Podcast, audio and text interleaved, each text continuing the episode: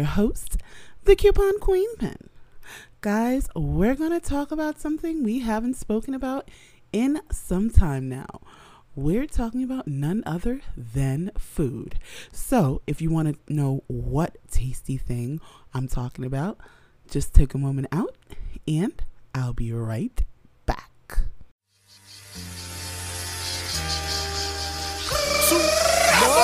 World's greatest, call me the world famous. EPMD and one, the headbanger.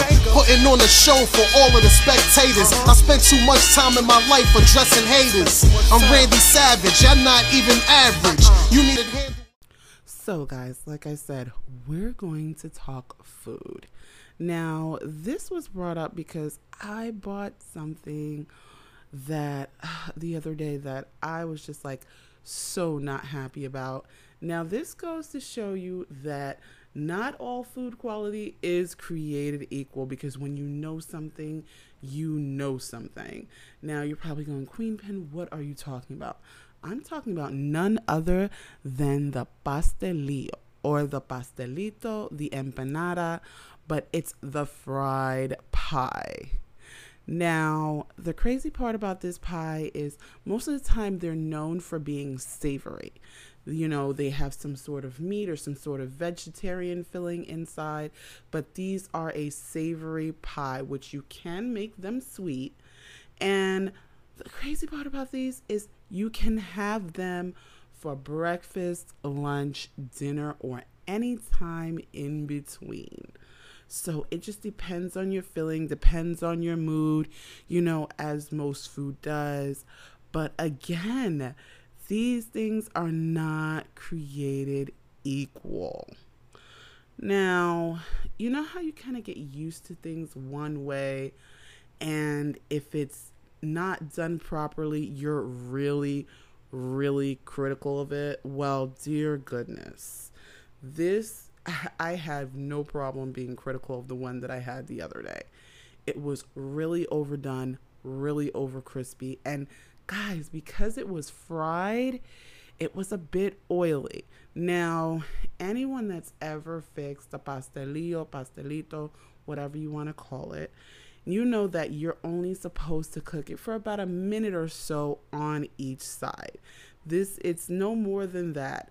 And the reason being is because the filling on the inside is already prepared. It's already either already cooked or it's something that doesn't need to be cooked. So that the only thing that needs to be done once you've filled your pies is the shell itself.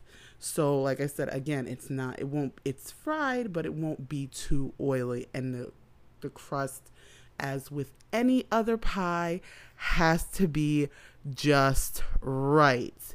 Because if not, it is too dry, too crispy, or too doughy. And this is not what you want.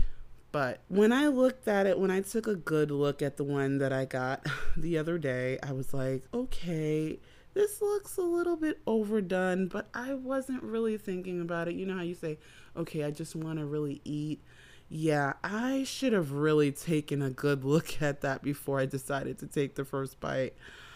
It was well overdone, so much so that the filling on the inside was a little crispy and a little oily. I I was just like done. I didn't want any more. It was like super gross. I was like, okay, I can't do this. But the thing is I think I've been critical of the. I was so critical of this because from the my first experience with them, I have been in love and have been on this flavor journey with them. I was first introduced to them by my grandmother, and it was like this little fried meat pie, ground beef, of course, and it was like, okay, it was hot and I couldn't eat it at first. And I was like, okay. And she kept saying, wait, wait, wait, wait, wait, wait, wait. And I was like, but I want to have this thing. I mean, I could smell it. It smelled amazing. And it was like, oh my goodness. And I remember taking the first bite, and it was just like a flavor explosion like my own personal party. And I was like, oh. So from that time on, because guys, this is not something that you eat all the time. I mean, yes, they are found all over the place, but this is not something you eat all the time because it's something that's fried. But it was like, oh, okay. And you can go into just about any restaurant here, or should I say, any Spanish restaurant or Latin restaurant here in New York and find them because they're like little appetizers. You ask them, hey, do you have an empanada? Do you have pastelillos? And more than likely, the chef or the person behind the counter is going to say yes. So your but your very next question is very very important because you don't want to get the filling surprise. And what I mean by the filling surprise is you could be expecting chicken and you get cheese or you could be expecting salty and you get sweet. You know, so you have to ask what's inside of this pie because hey, that varies on the person cooking it. It also varies on the time of day because with pastelillos, like the fam clan and I actually like one for breakfast that is made from cheese and guava. And you would think that, hey, cheese and guava, but that salty sweet combination goes so well together. And especially for breakfast or for a snack, it goes super well because gu- the guava is usually guava paste. So it's extremely sweet, extremely condensed, you know, so that cheese kind of really balances it out and when it's hot, you've got that gooey cheese with the nice saltiness and the amazing sweetness of the guava. And it's just like, oh yeah. It's, like I said, great for snacks and great for breakfast. Now, one of the other things is you have your plain cheese or your pizza. Yeah, guys, I said pizza. It's like a fried pizza pocket. Some people make it with just the sauce and cheese. Some people will even put, you know, pepperoni or some other, you know, pizza toppings in there. But yes, this is like a little fried pizza. And cheese is simply that it is the cheese of your choice. My, you know, the fam clan, we love mozzarella with it, but you can do cheddar, you can do Swiss, whatever cheese you choose, you know, and especially if you were listening a few episodes ago and you saved up and stocked up on some cheeses, hey, just get yourself some Goya discos and you are ready to go. But yes, oh my goodness. And then, of course, like I said, you have the ground beef and the chicken. I've even seen them made with shrimp and Sometimes just somebody roasts vegetables, and those can go in there too. It's just really a matter of what you want, how you want it, and how you want to eat it.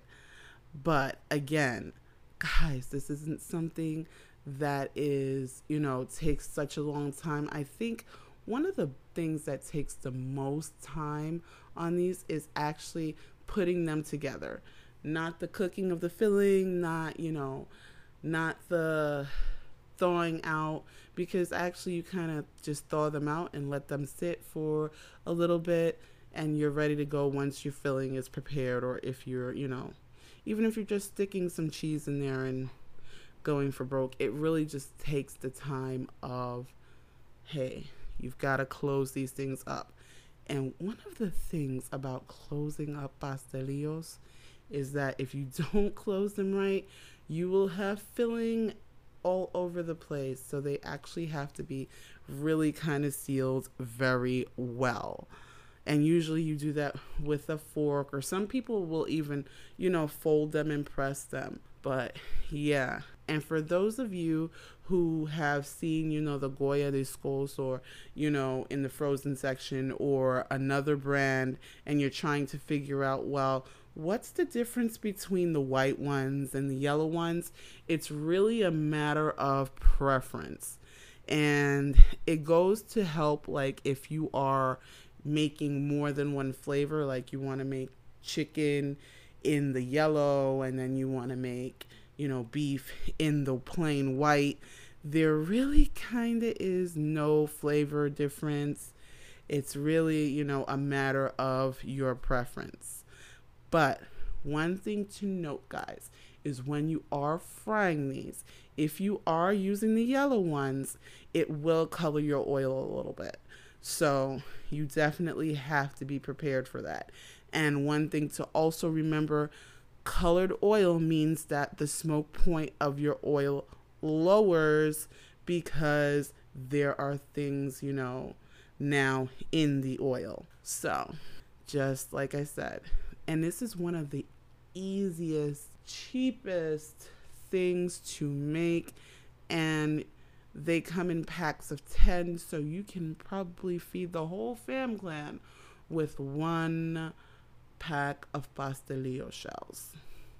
And like I said, you can find these guys in your freezer section at your local Walmart, um, in your local grocery store. And guess what? If you can't find them there, check on Amazon Fresh because more than likely they will have them. You have to just let them thaw for about, I would say, 45 minutes or so. Or, you know, if you are just putting them away when you put away the groceries, make sure when you go to use them that you're taking them out in a timely fashion. This is not something that you can say, okay, 20 minutes and I'm ready to go, because you definitely need to give them some time to, you know, thaw out. And like I said, it's really up to you how you want to fill these because you can get really, really creative. I mean, one day I actually made like little fried apple pies with them and it was such a hit. People loved them. So, if you want to know what to do, like I said, definitely check out where you can get the discos and it is super easy. I will actually leave a, a recipe for preparing the ground beef or the chicken because they're prepared in a similar fashion on the Facebook page. And then this way, this is also something that if you don't use all of it, you can definitely take it and put it away in the freezer for another time. So you can definitely be prepared for the next time you go to make them. But guys, let me know what you think. Let me know if you decided to make these or not. Because, like I said, it's fun and guess what? This is also something that you can get the fam clan just like involved in with the closing and the preparing or the deciding what you're going to put in it and just make a ball of it. But as always, guys, be good to yourselves, be good to each other, and happy shopping.